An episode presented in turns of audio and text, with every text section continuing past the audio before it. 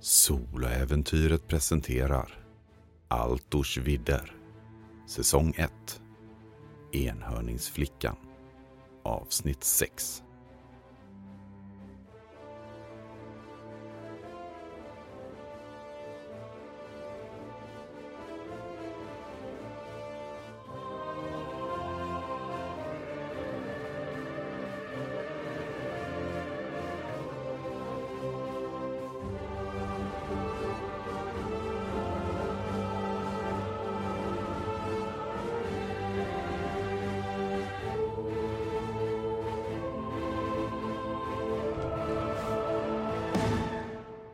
Efter att ha spenderat en natt hos häxan Amarossa har nu eh, Lela och Kasim lämnat henne bakom sig. De har tagit sig tillbaka till eh, sin eka och kunde sedan i dagsljuset ro vidare. Och det tog inte många årtag bort ifrån den här platsen som Amarossas stuga nästan bleknade bort från ert synfält. Ungefär som om det aldrig hade funnits där. Ni har under dagen rott vidare, bort och ut ur spindelträsket.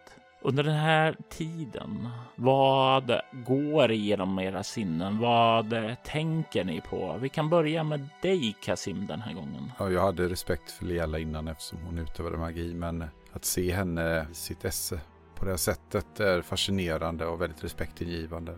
Eftersom jag uppskattar de som är duktiga på det de gör. Och eh, samtidigt så finns det en liten oro i det här med Leelas öde. Jag har ju lovat att skydda henne och det gnager lite grann inom mig. Och Lela, vad har gått igenom ditt sinne? Det allra mest efter det här fascinerande mötet med Amarossa och det har sjunkit in lite så är det dels tankarna på Ogmund, att jag är orolig för honom fortfarande. Men främst den här visionen um, som hon, Amarossa, hade om mitt öde. Och vad det betyder att, att mitt öde ska blomstra ur döden och att det är knutet till döden och det är en oro som i varje tyst ögonblick liksom gnager i mig på något sätt. Och jag vågar liksom inte tänka på det för mycket för jag får nästan liksom svindel av tanken och att fundera på sin egen död och vad det kan innebära, det är lite läskigt när man är så pass ung. Somliga saker känns tryggare att packa undan i en liten låda och stänga igen locket och inte riktigt plocka fram en. Ni kommer ur spindelträsket och det börjar öppna upp sig igen. Det är en lite lättare miljö och det är betydligt ljusare och mindre lummigt här ute när ni kommer ut till hederna igen. Det tar merparten av förmiddagen och eftermiddagen. Men ni kan då på eftermiddagen börja se mer bebyggelse omkring här ute. Och det känns mycket mer lugnt och behagligt här. Det är inte nedbrända byar och ruiner av hus, utan nu så känner ni verkligen att det är en miljö fylld av folk. Folk som rör sig, folk som talar, de som har sina egna problem. Ni kan ana något på stranden hur några sitter och fiskar. Det är som om ni har lagt den här härjade, hemska och hemsökta miljön som Lela har flytt ifrån. Hur känns det att börja komma tillbaka i civilisationen? Lite som att komma ur en mardröm på något sätt. Att det känns lättare att andas typ. En väldigt konstig känsla av att okej, okay, det kommer bli bra till slut. Om livet kan fortsätta som vanligt någonstans så måste det ju kunna bli bra. Mm. Och Kasim? Jag är eh, uppspelt. Lela, när vi, när vi kommer till Hebanon så, så måste vi se arenan. När jag lämnade Hebanon efter att jag blev fri så ja, jag var inte så sugen på att komma tillbaka. Men det känns, det, det vore, väldigt, vore väldigt trevligt att visa dig vad, vad det hände, var, var jag blev fri någonstans. Om det passar. Ja, jag, jag vill jättegärna se. och, och då får du berätta hur den striden gick. Och typ visa lite grann kanske. ja, om du vill. Det eh, den, den, eh, den striden som jag vann den tusende, den, den var inte så spännande. Men jag hade en väldigt spännande strid med Minotaur. Jag, jag ska säga att jag, jag höll på att gå åt nästan. Han var jätteskicklig. En minotaur? Ja, han var ett jättestort monster. Det, och skicklig med sin dubbelyxa. Det var... Ja, jag ska, jag ska visa dig när vi kommer dit får du se. Ja. Jag ökar årtagen liksom. Jag får ny, förnyad energi. Jag tänker tillbaka på stridens hetta. Jag stuttrar lite grann i fören. Bara så här, ja. Ni glider snart in emot den här stora staden. Eller det är i alla fall så som du känner Lela. Det är betydligt mycket större än Keramalkrom som är den staden som du egentligen är bekant med. Okej, okay, den är mindre än Kandra, men det var en så liten del av ditt liv så det är liksom ändå, det känns som en stor stad det här. Kasim, nu när du ser staden här så är den så, så mycket mindre. Det, du minns ju när du kom hit, det var så stora tältläger här utanför som bredde ur sig. Alla hade ju kommit hit för att se det storslagna gladiatorspelen. Men nu när gladiatorspelen är över så verkar den här staden ha slumrat in igen. Den är lugn liten, ödslig. Kan se där borta i gladiatorarenan att allting ser tyst och igenbommat ut där. Det är lite grann av ett antiklimax att komma tillbaka här. Jo, jo du förstår Lela att, att, när det är gladiatorspel då är det mycket, mycket fler, eh, fler personer här som till resta. Om du ser de här fälten här, de är, de är helt täckta liksom av, av stora tält och det är gycklare och det är mat överallt och så. Arenan den är ju utsmyckad med, med långa flaggor och tygstycken och det är barder och ja, det är fantastiskt. Men du får, du får tänka dig detta när vi, när vi går och tittar sen för ja, det, det ser inte lika spektakulärt ut nu som du ser. Jag tycker det ser jättestort ut fortfarande ändå. Men jag, men jag ska göra mitt bästa. Jag ska, jag ska ha jättemycket fantasi, jag lovar. Jag studsar fortfarande i båten.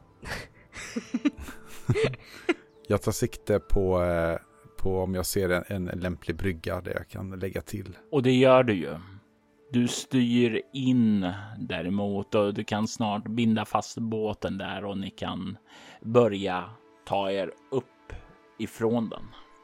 Gäller när vi, när vi har tittat runt lite här i, i stan så, så ska vi se om, om det går några karavaner eller, eller liknande till Kandra så vi kan åka lite mer säkert. Och så får vi se om det blir bäst att ta vattenvägen eller, eller om vi ska ta, mm. ta eh, handelsvägen uppåt. Ja, ja. Men arenan först, eller hur? Ja, visst. Här, hitåt är det här. Mm. Kom så går vi. Jag tar tag i Kasims ärm och liksom följer med. Jag skickar över en karta till er nu mm.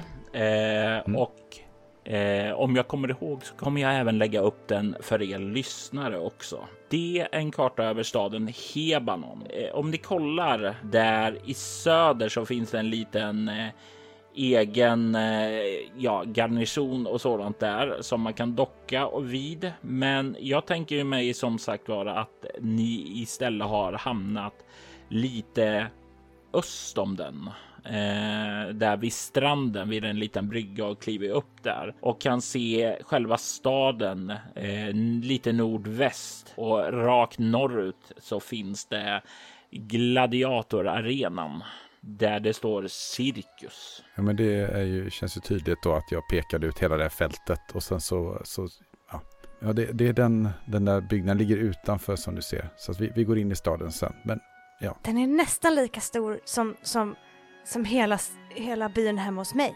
Ja, den är ganska stor. Men kom då, kom, vi går. Jag börjar dra lite grann Kasim.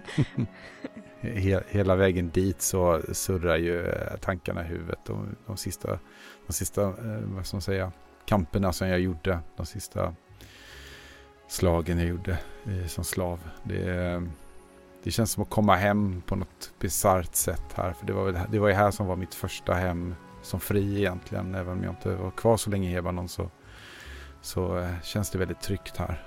Um, och jag ser framför mig de här eh, alla situationerna som jag var i. Och det som hände med den sista striden med, med Griff och Gruff. Allt det snurrar förbi i huvudet på mig när jag är på väg upp. Och jag funderar faktiskt på hur mycket jag ska berätta för Lela. För hon, hon tycker väl det här låter spännande. Så att, ja.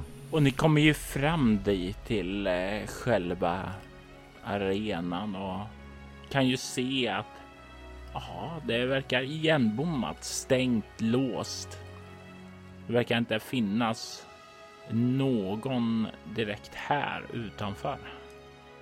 Utan det står där nästintill övergivet. Jag, eh, jag vet ju var ingången där, där vi gick in under liksom själva arenan där vi väntade. De ingångarna går jag och tittar på om jag kan se om det har något komplicerat lås eller om det bara är liksom igenspikat eller vad det nu gör.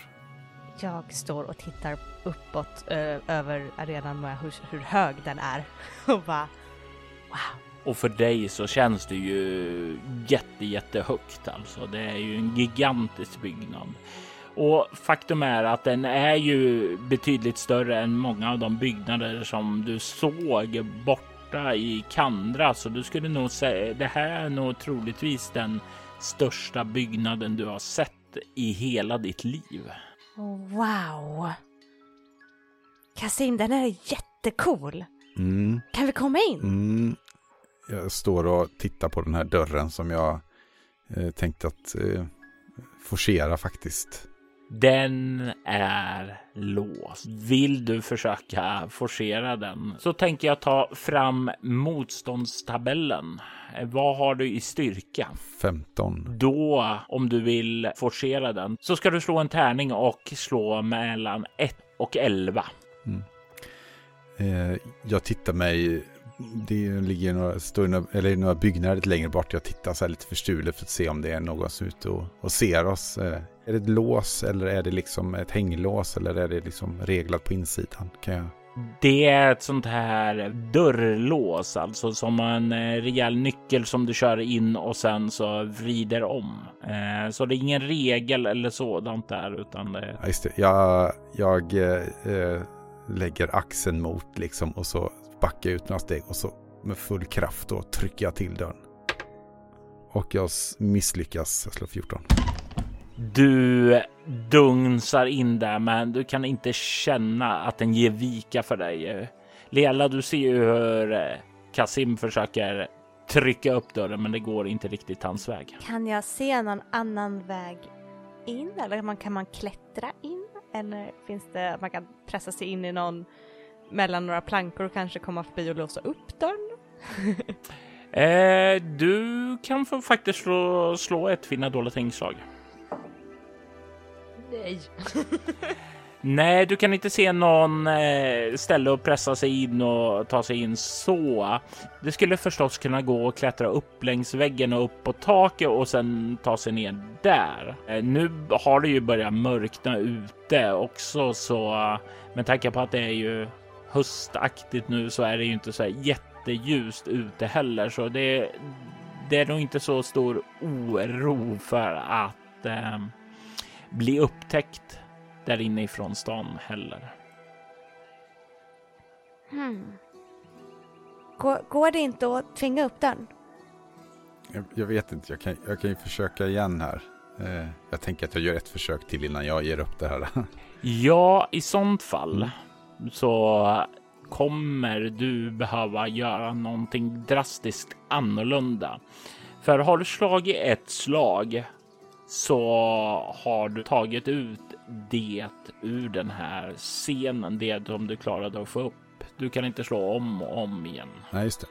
Men jag tänker att jag kanske fick hitta, det finns ju fler dörrar. Jag kanske liksom, så jag tänker att det, det är det jag gör. Att vi, jag letar efter en ann dörr liksom som kanske har klenare lås eller, eller så. Nej, det finns ingen dörr med klenare lås. Däremot så finns det en annan dörr, den här stora vägen in då som har rejälare lås och är lite mer svårforcerad som du kan få försöka på. Ja, men det gör jag. Men det kommer vara svårare då. Då kommer du att lyckas på 1 till 7 istället. Alldeles för vänligt Robert.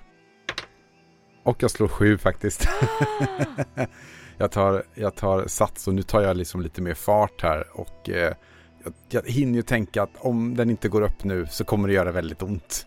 Så att den här bråkdels av sekund när min, min axel liksom nuddar trät så... Tar du två KP i skada. För det gör ont eftersom du slår upp den där och du fick precis på. Mm. Eh, du känner hur det gör ont där, men hur det brakar till och dörren glider upp. Fröken Lela, varsågod. Jag applåderar lite grann och eh, liksom skuttar förbi. Tack, tack, tack, tack, tack. Jag, jag tittar sådär fram och tillbaka ut, ut ur dör, dörrgluggen liksom och sen slår jag igen porten liksom. Otroligt fryntligt öppnat. Tack Lela. Jag gnuggar mig på, på, min, på min höger axel liksom.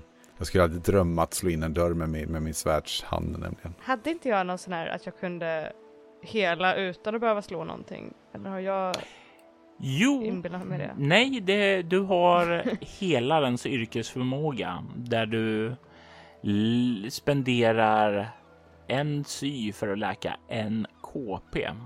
Det var ju det som du använde på Kasim när han hade stukat foten när du träffade honom. Då vill jag jättegärna spendera två eh, sy för att hela de två KP-skadorna där. Så typ klappar på axeln lite så här försiktigt. Och det blir ju det här lite lätta ljusskenet som du beskrev då. Och det känns mycket bättre i din axel. Kasim, du kan få tillbaka de där två KP'na. Tack Lela. Det, det är såklart att du fick in oss här, då måste jag ju göra någonting tillbaka. Jag eh, går inåt mot eh, den öppna delen av arenan. Det är som en, en gång in här. Och så tittar ut över den här eh, nu tomma ytan. Ska jag visa hur det gick till Lela? Vill du se? Ja! Ja, ja, ja! Slå, slå dig ner där borta och så jag pekar liksom mot en plats som är lite så här upphöjd. Det är säkert där det sitter lite dignitärer och där är ju ingen nu. Där kanske man kan sitta sen då. Men så Lela ska se ordentligt då tänker jag. Jag springer bort och sätter mig och verkligen så här, Mm. Du vet man sitter på, precis på kanten på stolen. Så att man nästan liksom får ont i benen för att man liksom spänner sig. Och det är ju på himlen en skärklar natt. Och tack vare det så lyser det ju upp här så det syns över den ödsliga arenan. Jag tänker mig att jag ska för min egen del och för Lela gå igenom striden. Jag minns, jag minns de flesta strider jag gjort eftersom jag har mina, mina ska man säga, program eller säga, moves som jag kör.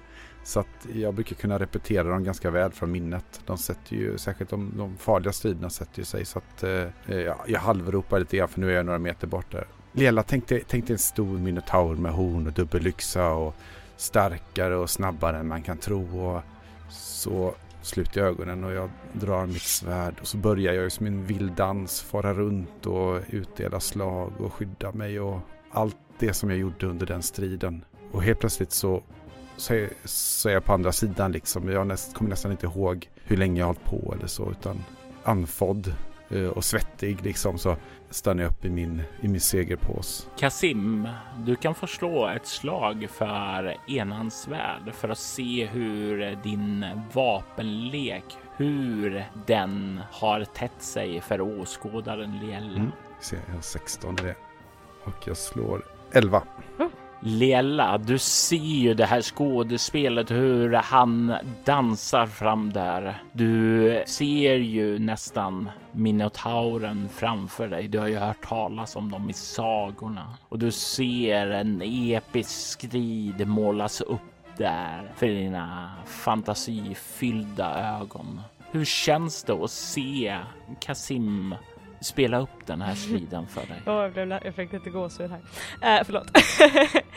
det känns helt magiskt. Jag sitter verkligen på kanten av min plats hela tiden och följer med så här så, sån förtjusning i blicken hela den här striden och ser väldigt, väldigt tydligt det här stora monstret med stora horn stå med en dubbel bred yxa och liksom försöka slå Kasim som är för snabb och liksom jag liksom vajar med liksom i striden och typ duckar när Kasim duckar och bara så ha, ha.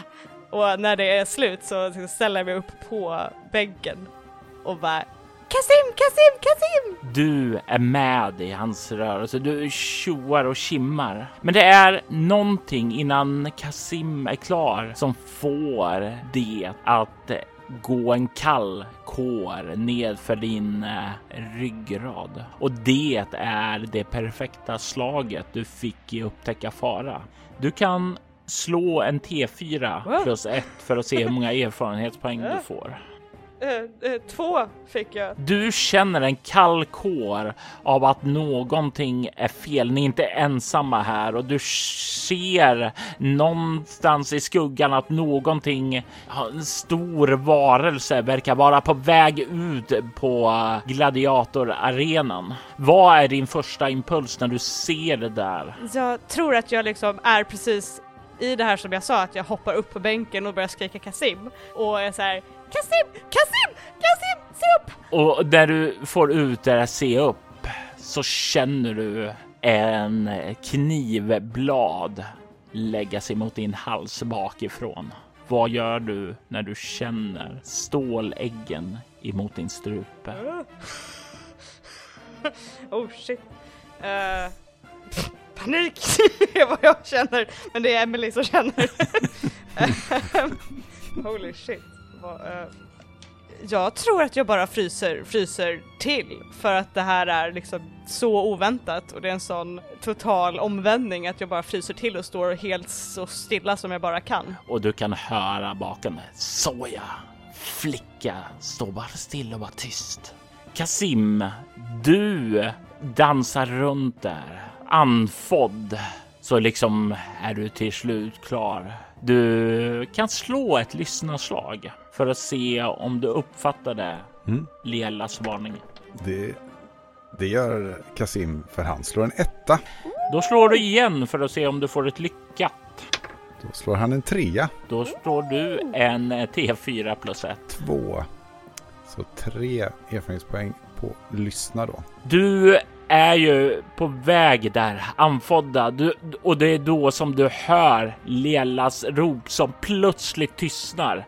Men eftersom du får ett perfekt slag så är det inte det enda du hör. Du hör fotsteg som är på väg upp emot dig. Det är som om någon har legat i bakhåll här som är på väg fram emot dig nu. Jag eh, sveper runt och ställer mig i färdigställning och på ett helt naturligt sätt så är jag beredd på det som kommer mot mig. Du kan slå ett initiativ.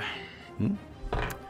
Eh, då har jag ju initiativ plus 5 för krigare, initiativ plus 3 för blixtrande reflexer, så jag har plus 8 alltså. Mm. Och initiativ, vilken tärning är det? En T20 plus smidighet. Då, då slog jag 13 plus smidighet 14, det är 27 plus 8 är 35 va? Räcker det? Du kommer vara först. Du ser hur en gigantisk jätte är på väg över dig. Det känns i alla fall som det är en gigantisk jätte. Du kan se hur den här personen som är på väg fram emot dig har en stor träklubba som är på väg att slå ner mot dig. Jag vill att du slår ett intelligensslag. Ja. Eh, jag slår 10 och jag har intelligens 12.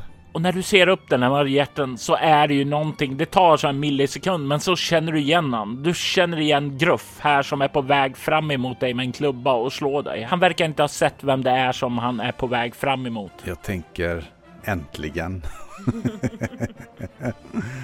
och eh, sen, eh, jag tänker göra en, eh, en attack mot eh, Gruff här. Eh, jag har ju strid i mörker. Vad är för skillnad på den och enhandsvärd förutom att jag är bättre på enhandsvärd? Strid i mörker är konsten att slåss i mörker eller halvmörker. Jag vill börja med att du slår för det här, för lyckas du så kommer du inte få avdrag CL här i attackerna nu när det är halvmörkt. Precis, och så har jag över då, eh, om han är högerhänt så har jag ju Eh, har jag minus två i CL också i strid där. Jajamän. Utan då med dina. Ja, bra. Okej, okay, jag börjar strid i mörker. Den misslyckas jag med. Jag slår 16. Det innebär att du kommer ha minus två i CL här på dina anfallsslag. Yes. Och jag lyckas. Jag slår 12 och jag har 16. Gruff kommer inte att parera dig utan du kan slå skada. Det är tre skada plus min skadebonus en T2. Och det är då fyra så det är två. Då är det eh, fem i skada. Den här tjocka kläderna han drar av en i skada där. Du hugger honom. Det blir inte så kraftfullt så som det är tänkt utan du känner ju att du lyckas snitta honom. Men i nästa ögonblick så kommer hans stora träklubba ned emot dig. Och vi börjar med att slå en 20. Men det är inte ett fummel, så den far förbi dig. Han missar. Varför missar han dig? Det är ju för att jag, jag har ju övat in nu mina, mina rörelser här och mina steg. Så att jag är ju uppvärmd. Det var ju inte han alls. Så att jag liksom egentligen bara skrider runt. Jag hinner liksom komma undan. Uppifrån arenans släktare så känner Lela den här kniven mot strupen och kan höra en väsande röst där bakom som säger Säg åt din vän och ge upp om du vill behålla ditt liv. Jag tror det är du som ska ge upp. Och jag vill uh, försöka kasta en åskvigge på honom. Åskviggen behöver vara molnigt utanför för att du ska kunna åkalla en sådan och vi har etablerat att det var stjärnklart tidigare så tyvärr så du kan inte åkalla åskviggen. Men jag tänker mig att det är någonting som Liella inte riktigt tänker på utan hon försöker där att eh, åkalla den och det visar sig ganska snabbt då att du känner att du inte får någon kontakt. Det finns inga mål där och du slås av känslan oops. För i nästa ögonblick höra den här rösten. Jag skojar inte. Och eh, du kan känna hur den här dolken skär ett eh, så djupt jack i din hals. Inte för att mörda dig, men inte bara för att eh, hota dig heller.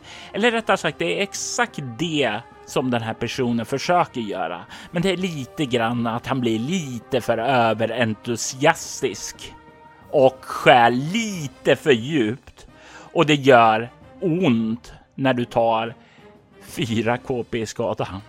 Oh! oh, okej. Okay. Du känner hur blodet börjar tränga fram där ur halsen och han flåsar lite så här överentusiastisk. Jag undrar nu om det här kan vara nog att göra, äh, göra mig rädd nog att Delitas heliga blixtar skulle aktiveras. Cause han tog typ halva min, mitt KP här. Jag vill att du tar och slår ett eh, psykeslag. Minus fem. Ja, jag slog en tia. Slå en T3 då var en trea så då blir det en tvåa alltså. Jajamensan! Och du känner ju hur eh, del av den här rädslan sätter igång gnistan i dig och eh, blixten slår ut ifrån dig. Men den går inte bakåt utan den far rätt framåt ut över den här arenan bort emot Kasim.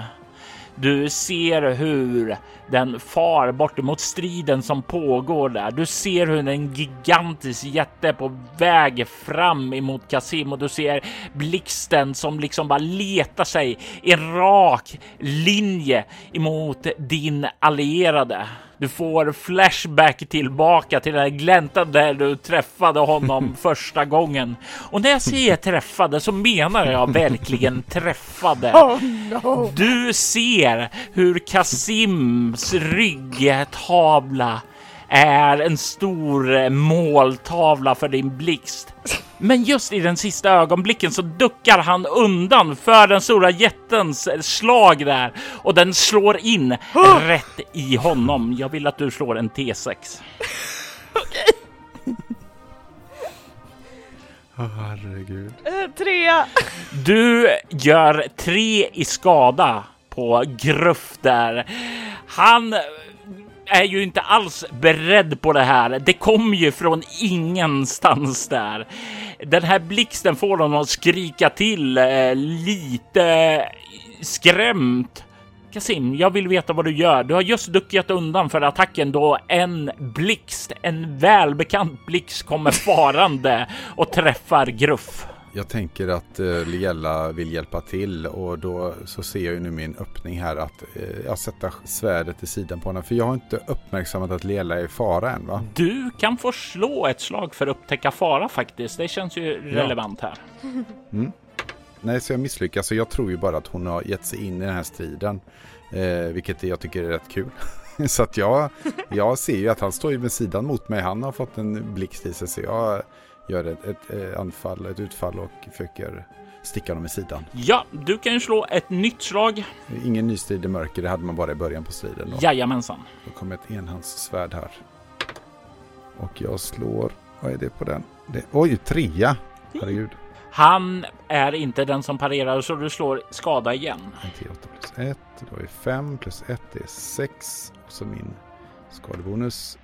1, Sju i skada då. Du eh, träffar ju rejält där. Du ser ju hur Gruff skriker till när han blir träffad av det ganska rejäla hugget där. Och jag tänker nu slå hans slag för bärsärkagång. Och det lyckas. Nu Kasim så är striden igång på riktigt nu när han har gått in i bärsärkagång så gör han mer i skada, vilket bara är relevant om han träffar. Men det innebär också att han har två handlingar för att träffa dig och jag börjar med den första attacken. En fråga, har han också samma eh, problem att strida mörker eller är han bättre på det? Han har också minus och han har minus mm. för att du är vänsterhänt också. Mm. Och han har minus fyra och han får 11. Vilket tyvärr är en träff för dig Jörgen. Mm. Och eftersom du inte har skölden eh, så kan du inte parera. Jag tar det med kroppen. Och en stor träklubba gör 2 T4 i skada och eh, med hans skadebonus så har han 2 T4 plus 2 T6. Så jag slår nu. Herregud. 2 T6? Jag får maximalt utslag på de första T4 och T6 som tar upp i 10 och sen minimalt på de andra. Så du får 12 i skada. Yes. Och det är då, eh, for information, det är halva min HP så vi är lika där då. Nice. Emily. nice. Ni ser liksom hur han, jag, jag räknar inte med detta. Min bild av Gruff är att han är stor, dum och eh, feg.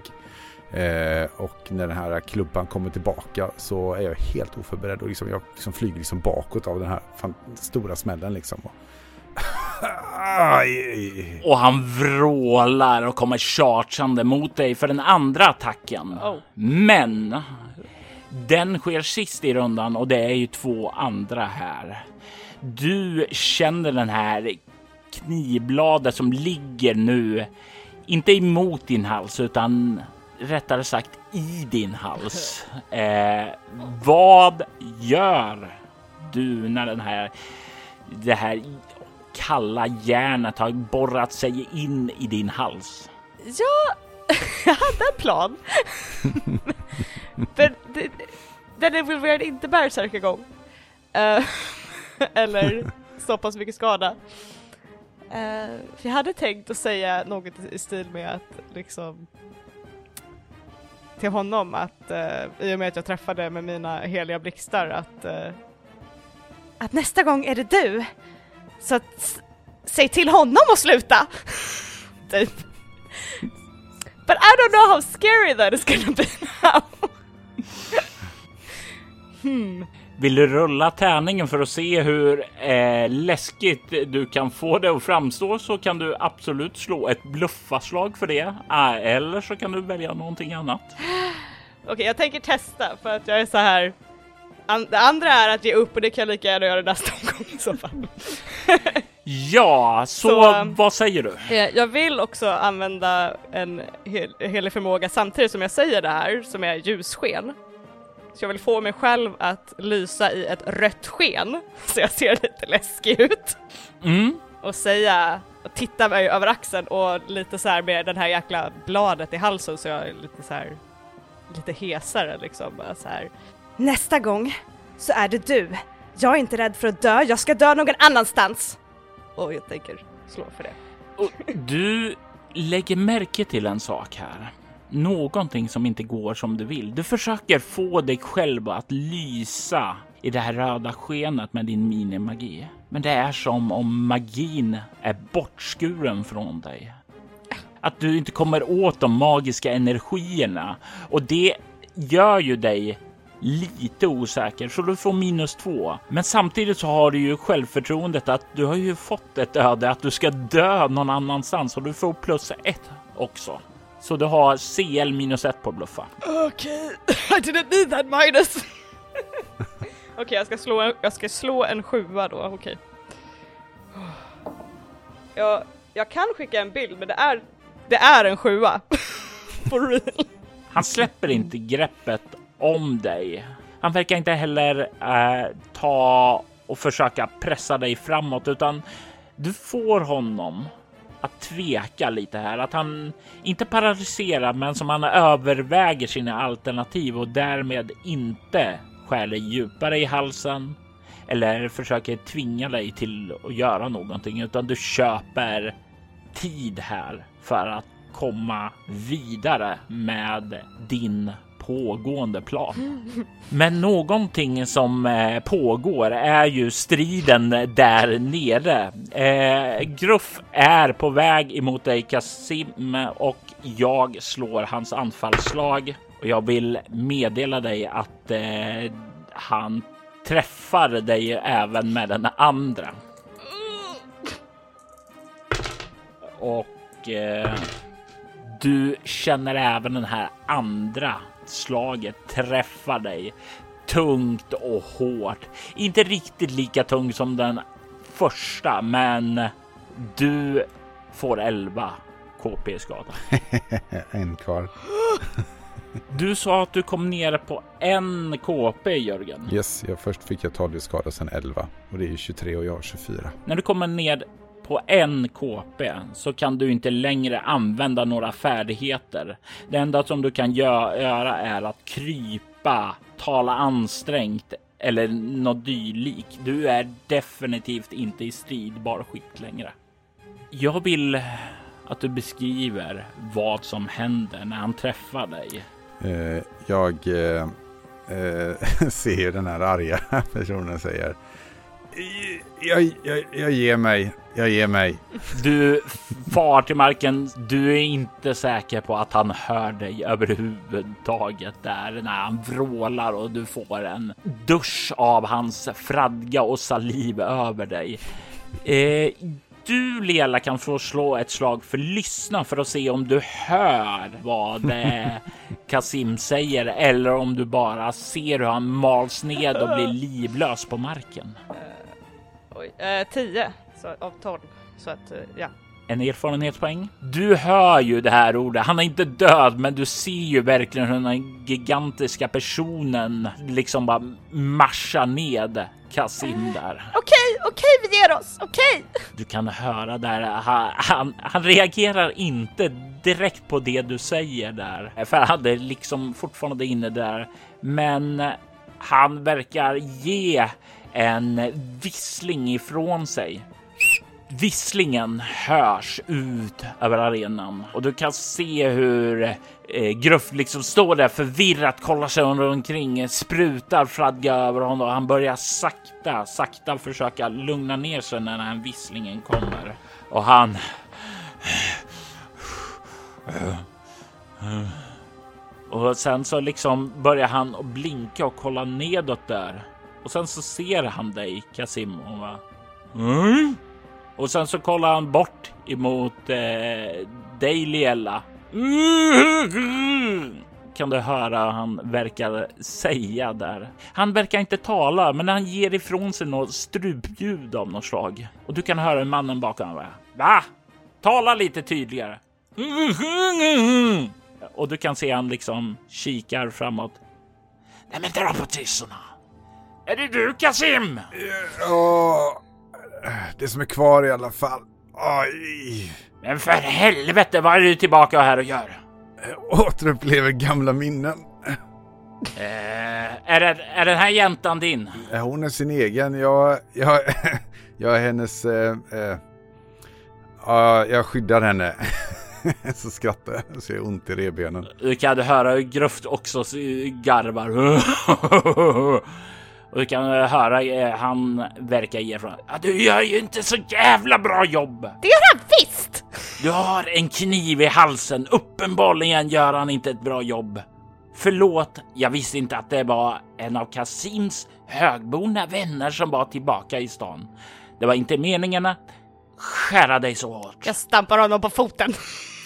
Vill du göra det så kan du slå ett slagsmål, men jag varnar dig att eh, lyckas kan göra att han slinter med kniven som han fortfarande har i dig. Okay.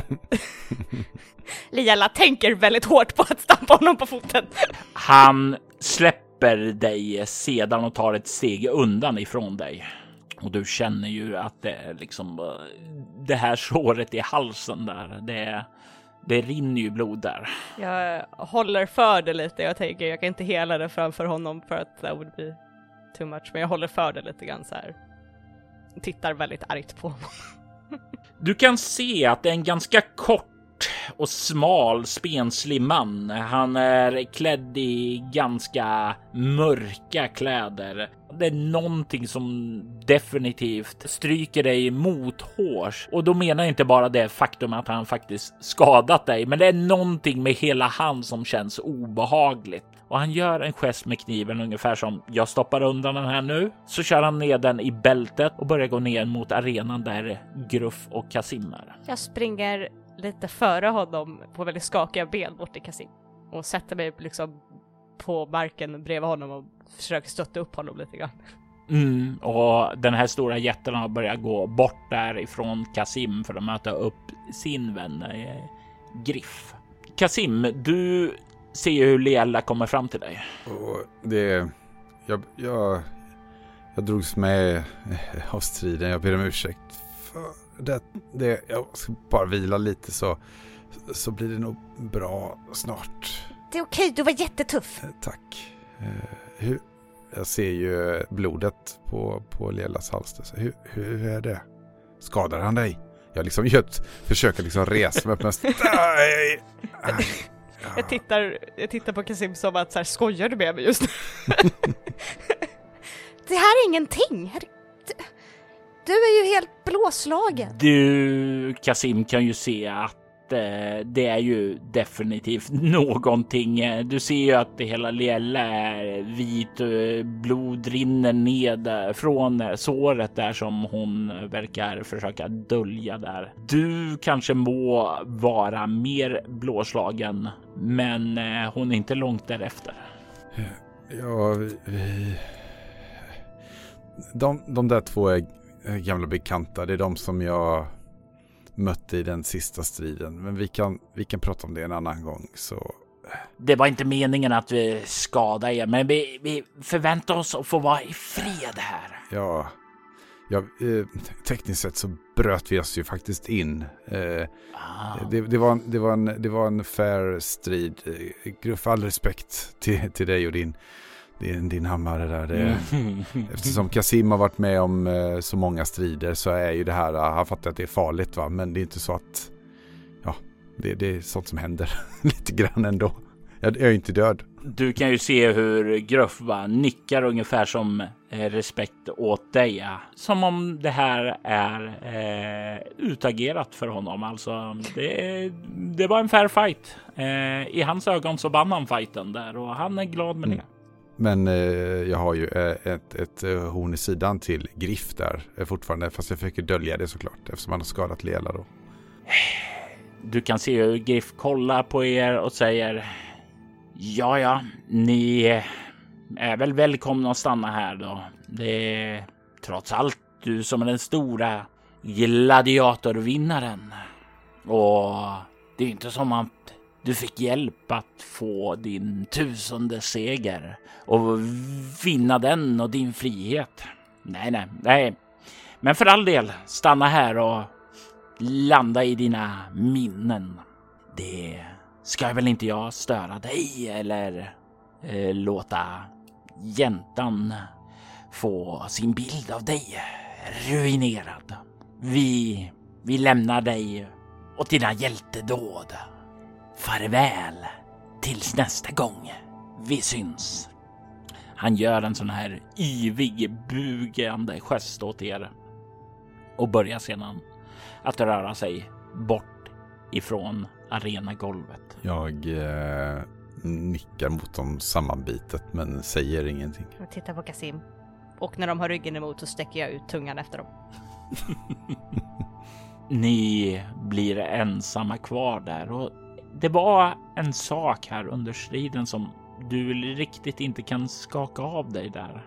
Den där känslan av att magin var försvunnen ifrån dig. Att du inte kunde komma åt den. Det är, det är en känsla som är skrämmande och du kan inte riktigt dra dig till minnes om varför. Eller kan du det? Jag vill att du slår ett slag för kunskap om magi för att se vad du minns ifrån dina studier.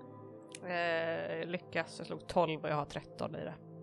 Du får en flashback tillbaka när du sitter i den livgivande kämlans tempel tillsammans med den helgade och hon förklarar grunden för dig rörande magi. Att det finns en sak som du bör undvika.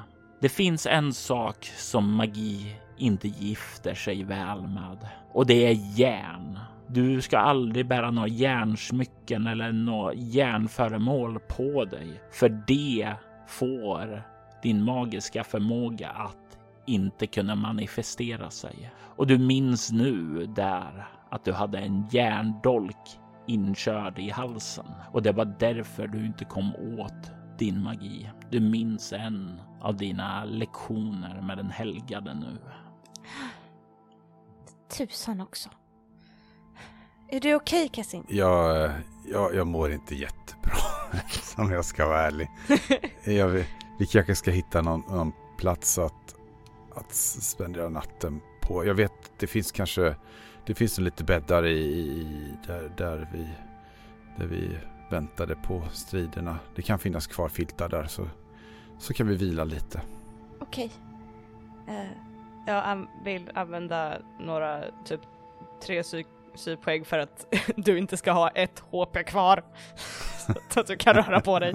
Men, men jag vill se mig om lite först så att inte de är kvar och ser att jag gör det här bara. De har lämnat platsen, i alla fall den här eh, platsen där ute. De har väl antingen rört sig ut eller rört sig ned i källaren för att hämta sin utrustning och försvinna härifrån då, så som de sa. Eller så har de redan lämnat dem, men du kan inte se dem någonstans här. Ni verkar vara ensamma.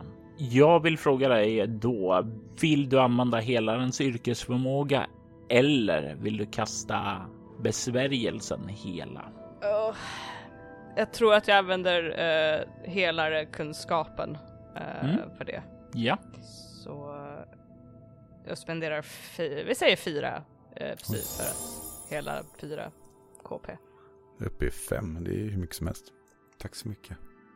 Tack, tack Lela. Det känns, känns bättre. Jag behöver bara vila lite. Är du säker? Jag kan göra mer om, om, du, om du vill. Om du... Nej, ta, ta, hand om dig själv nu. Du, det där såret ser inte alls bra ut i halsen. Åh, oh, just det. uh, och jag använder fyra till för att hela mig själv också. så att jag inte blöder överallt. Ja, du känner då hur såret sluter sig och återigen så lyser din hand upp när du helar dig själv. Okej, stöd dig på mig så får du bara säga vart vi ska gå någonstans. Mm, ja, det, det är tillbaka hit och sen, sen där, där, där finns det en dörr. Okej. Och var leder den här dörren någonstans? Var är ni på väg? Ja, det är till de här äh, logerna, eller vad ska säga, där vi satt innan och där fanns det lite bänkar och lite alla vapen och de här bitarna. Det var där man var innan då. Det är de rummen jag känner till bäst här egentligen. Och där kan det finnas britsar eller och kanske gamla filtar eller någonting vi kan. Det finns det definitivt. Så om planen är att vila över natten så ja. går det alldeles ja, det utmärkt. Ja. Du kan under natten natten få tillbaka fyra KP. Oj, oj. Har du några KP kvar så får du också tillbaka lika mycket Lela. Jag, jag, I used my thing. Ditt tillstånd Kasim är bättre. Det här läkande har påskyndats snabbt och definitivt eh, en del av det är nog säkert på grund av Lelas handläggning på ditt sår igår. Du känner dig betydligt starkare idag än du gjorde när du låg nedmanglad på arenagolvet. Lela, jag tror att vi ska ta oss in till, till staden och, och se om vi kan hitta en karavan eller någonting. Det, det är nog med utflykter nu, tror jag. Ja, eh, du har varit heroisk nog för, för flera, flera år framåt, tycker jag. Jag, jag håller med. Jag försöker lite så här sneakily stödja Kasim medan vi går för att jag tycker fortfarande han ser väldigt blåslagen ut. Och, och det som är lite märkligt med, med Kasim är att han, eh, eller du ser nog, och det är kanske lite tragiskt, att det verkar som att detta är ett tillstånd han har brukat vara i. Det finns ett mörker i hela hans liv. Att ständigt ha, ha skador eller på något sätt vara på tillfrisknande.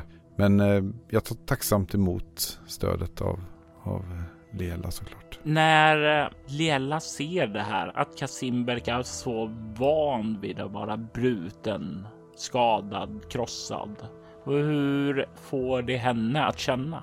Ledsen att, att, att någon kan känna så för att för mig så är det ganska ovanligt att gå runt att vara skadad och det är väldigt mycket sympati som i ögonen på mig när jag tittar lite i smyg på honom och märker det här.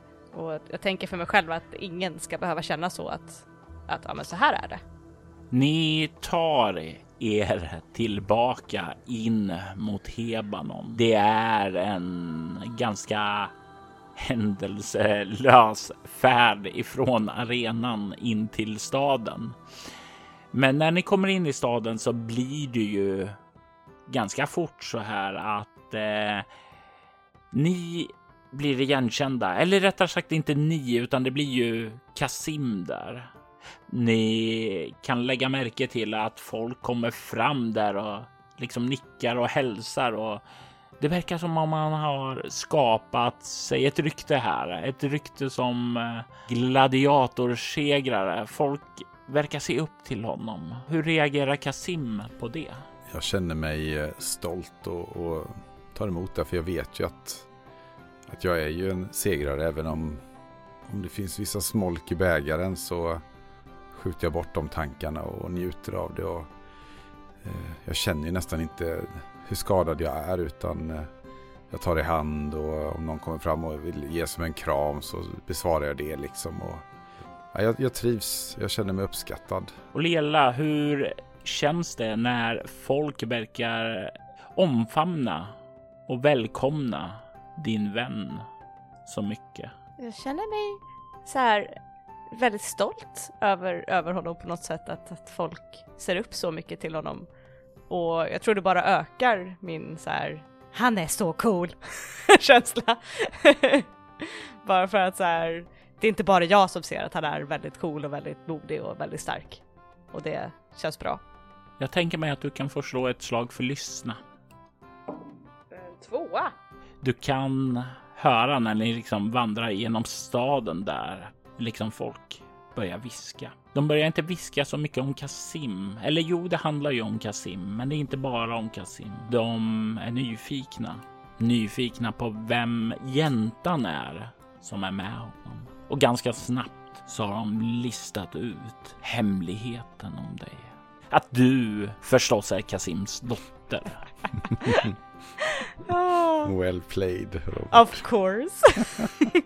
jag blir nog lite så här, wow, okej. Okay. Jag säger inte emot men så här, det är lite så här konstig varm känsla i så här pappafigur.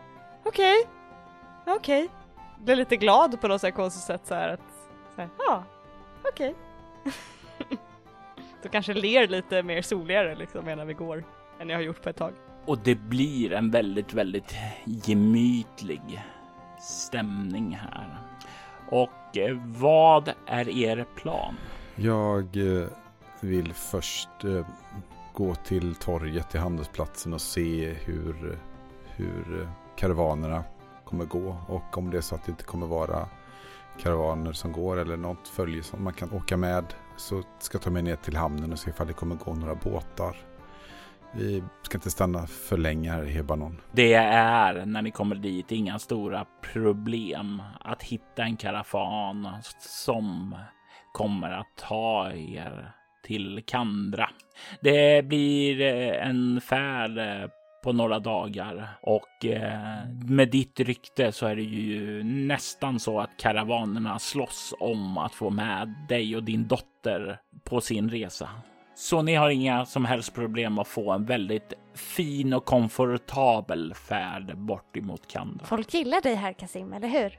Ja, jag, jag har ett rykte här och jag är väl lite överraskad själv om att de, att de är, ja, att det är som det är. Det är ju, ja, men inte mig emot. Det, det gagnar ju våran färd och att få ta dig till Kandra som är vårt mål.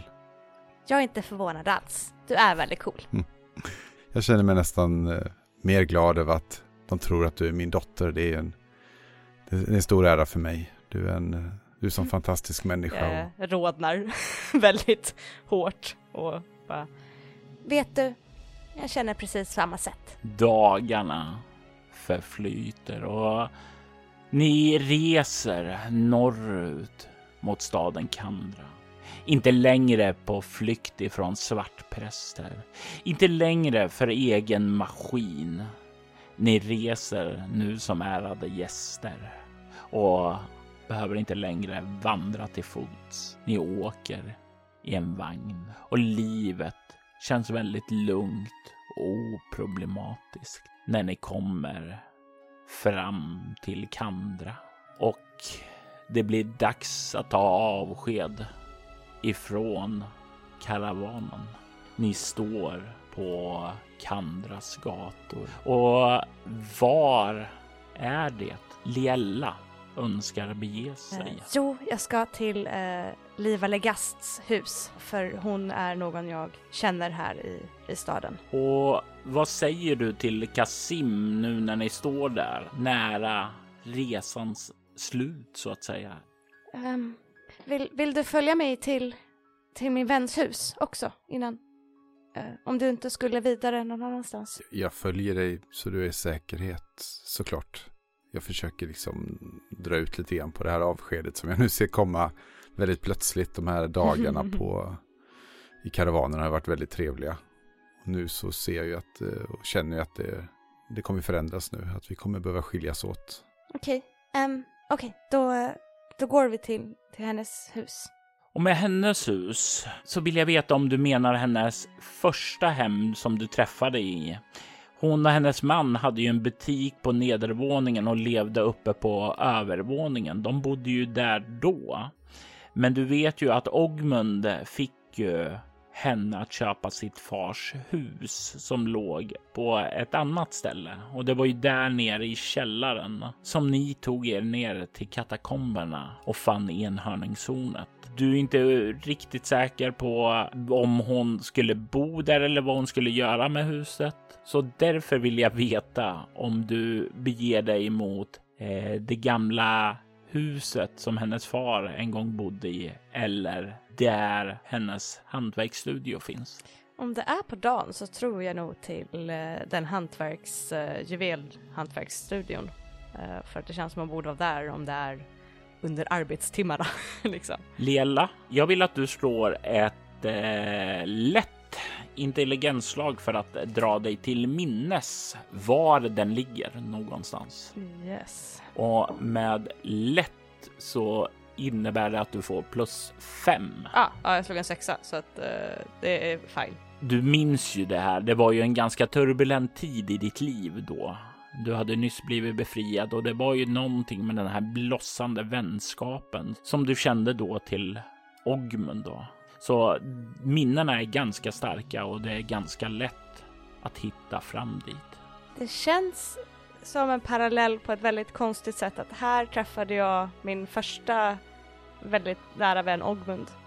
och nu så ska jag ta farväl av min nästa nära vän på samma plats. Så det är en väldigt konstig så här déjà vu-känsla fast bakvänt. Så jag är nog lite tystlåten och lite inåt introvert just under den här sista promenaden tror jag. Och jag tänker mig, det är ju någonting som speglas väl i dig då också, Kasim. Ja, de här dagarna som vi har rest eh, på slutet här så har jag ju jag har hunnit tänka efter lite mer och jag ser ju mer och mer Liella som en dotter eh, som jag aldrig har haft på något sätt. Så det är, det är, det är nytt, det är jobbigt, det är liksom det kändes som jag hade en, en riktning och ett mål men jag förstår ju att våra vägar är ju så olika ändå. Det var ju, jag fick ju ha Lela till låns. Ni kliver fram längs med gatan till den här verkstaden där Liva och hennes make Dimar driver sin hantverkstudio. Dimar som du hade en del kontakt med. Du minns ju det här så starkt för det var ju här som Ogmund köpte dig en gåva. En gåva som du fortfarande har med dig. Eller hur? Ja, det var en av de få saker som jag fick med mig från, från templet. Och när du kliver in pinglar det till och eh, ni kan ni se att det verkar som om en man är på väg in i bakre delen och när det pinglar lite i dörren så verkar personen som är kvar, en kvinna, vända sig om och hon fryser till när hon ser dig, Lela.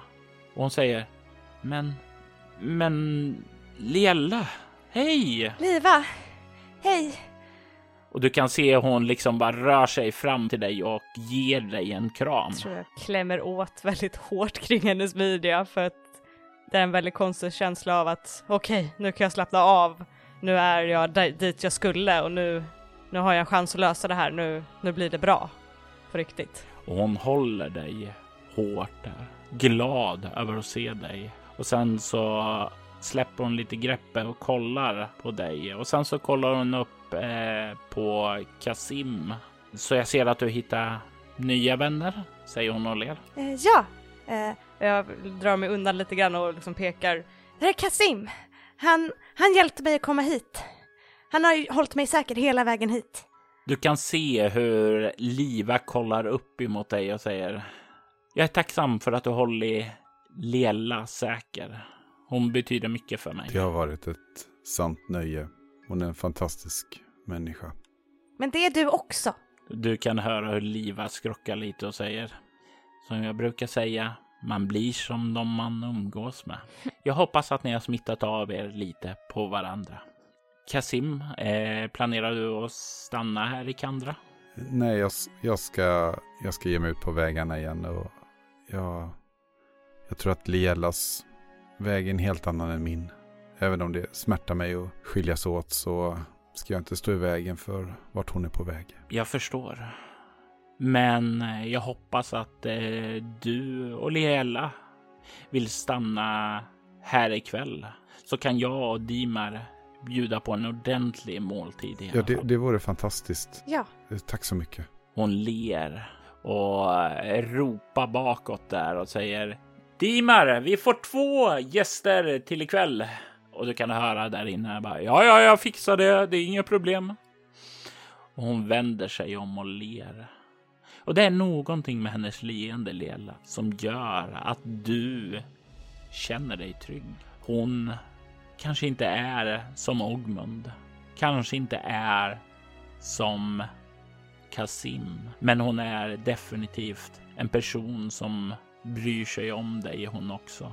Och hennes rötter här i Kandra känns som en trygg rot. En plats där du kan omgruppera, tänka över vad ditt nästa drag ska bli. Kasim, hur tar du farväl? Är du den som bara lämnar utan ett ljud eller blir det ett eh, utdraget tårdrypande farväl eller någonting där mitt emellan? Jag tänker faktiskt först att jag ska bara försvinna iväg. Att ta den enkla vägen men jag kan inte göra det mot Liella känner jag så jag... Liella, jag, jag måste gå nu Liella. Jag, jag måste gå. Åh, oh, uh, jo såklart. Um, jag, jag, följer dig till dörren. Och uh, följer med dig ut till, uh, till gatan liksom. Jag tittar på dig och du ska veta att jag kommer alltid försöka vaka över dig om jag kan. Nu kommer våra vägar skiljas åt men du kommer alltid ha en vän och beskydda dig i mig. Och jag hoppas verkligen att vi kommer ses igen i framtiden. Jag, jag trodde aldrig jag skulle ha en sån här nära vän igen. Men, men jag är glad att jag träffade dig även om det är i en väldigt turbulent tid i mitt liv så är jag jätteglad att jag får träffa dig. Och jag ser fram emot att, att ses igen. Och du ska veta att jag, jag kommer skydda dig också. Nästa gång vi ses så, så kommer jag kunna skydda dig också. Det är jag övertygad om. Utan att kasta blixtar på dig. jag skrattar ju åt det minnet såklart. Men eh, ta hand om dig nu och jag ser verkligen fram emot att mötas igen när du är när du hittat ditt öde. Men eh, hitta inte ditt slutliga öde för fort bara. Farväl Ela. Jag lovar att vi syns innan det händer. Jag eh, kramar Kasim jättehårt. Sådär så att man känner det i revbenen fast jag kanske inte känner det av det själv. Innan jag släpper taget och bara... Vi ses. Vi ses. Och de två hjältarnas vägar skildes där. Kasim lämnade Kandra och Lela blev kvar för att tänka på vad hon skulle göra. Men det var inte slutet på hennes äventyr. Kvällen sveper in över staden Kandra. Lela sover i den säng som hon har hemma hos Liva Legast i det hus som hennes far Larm bodde i en gång i tiden. Hon sover djupt där, helt ovetande hur det utanför staden rullar fram ett häst Ekipage med en vagn. Stadsvakten kliver fram och håller upp en hand för att signalera att portarna in i Kandra är stängd. Mannen på kuskpallen lossar en myntbörs och kastar över den till vakten som öppnar den. Han kollar ner storögd på den, ser guldmynten där inne. Mer guldmynt än han tjänar på flera år. Han stoppar den på sig snabbt och gör en gest uppåt mot den andra vakten att öppna dörren. Kusken manar på hästarna och de börjar röra sig in i staden med sikte på Larmligas gamla hus. I detta avsnitt hör vi Emily Drotz som den unga Liella och Jörgen Niemi som den före detta gladiatorn Kasim. Spelledare var Robert Jonsson som även klippte och redigerade avsnittet. Enhörningsflickan ett äventyr skapat av Robert Jonsson 2021 baserat på material från boken Enhörningshornet från 1990 som skrevs av Christer Egebro. Altors Widders temamusik gjordes av Andreas Lundström medan övrig musik i detta avsnitt gjordes av Aski, Derek och Brennan Fischer samt en del copyrightfri musik. Länkar till artisterna hittar du i avsnittets inlägg. Aldous Vidder är en spin-off-podd av Soloäventyret. En rollspelspodd där du kan höra skräck och science fiction spelas i form av rollspelen Bortom och Leviathan. Du hittar mer information om båda poddarna på bortom.nu. Du kan följa oss på Instagram och Facebook som Altors Vidder eller Spela Bortom. Det går även bra att mejla oss på info.bortom.nu. Vill du stödja Roberts fortsatta kreativa skapande kan du göra det på patreon.com Robert Jonsson. De som backar får tillgång till material i form av extra poddar och statusuppdateringar. Vi vill ta tillfället i akt att tacka Martin Stackelberg, Mia Gibson, Ty Nilsson, Daniel Pettersson och Kjetil Kvärndocken för det stöd som de givit. Jag är Jörgen Niemi. Tack för att du har lyssnat.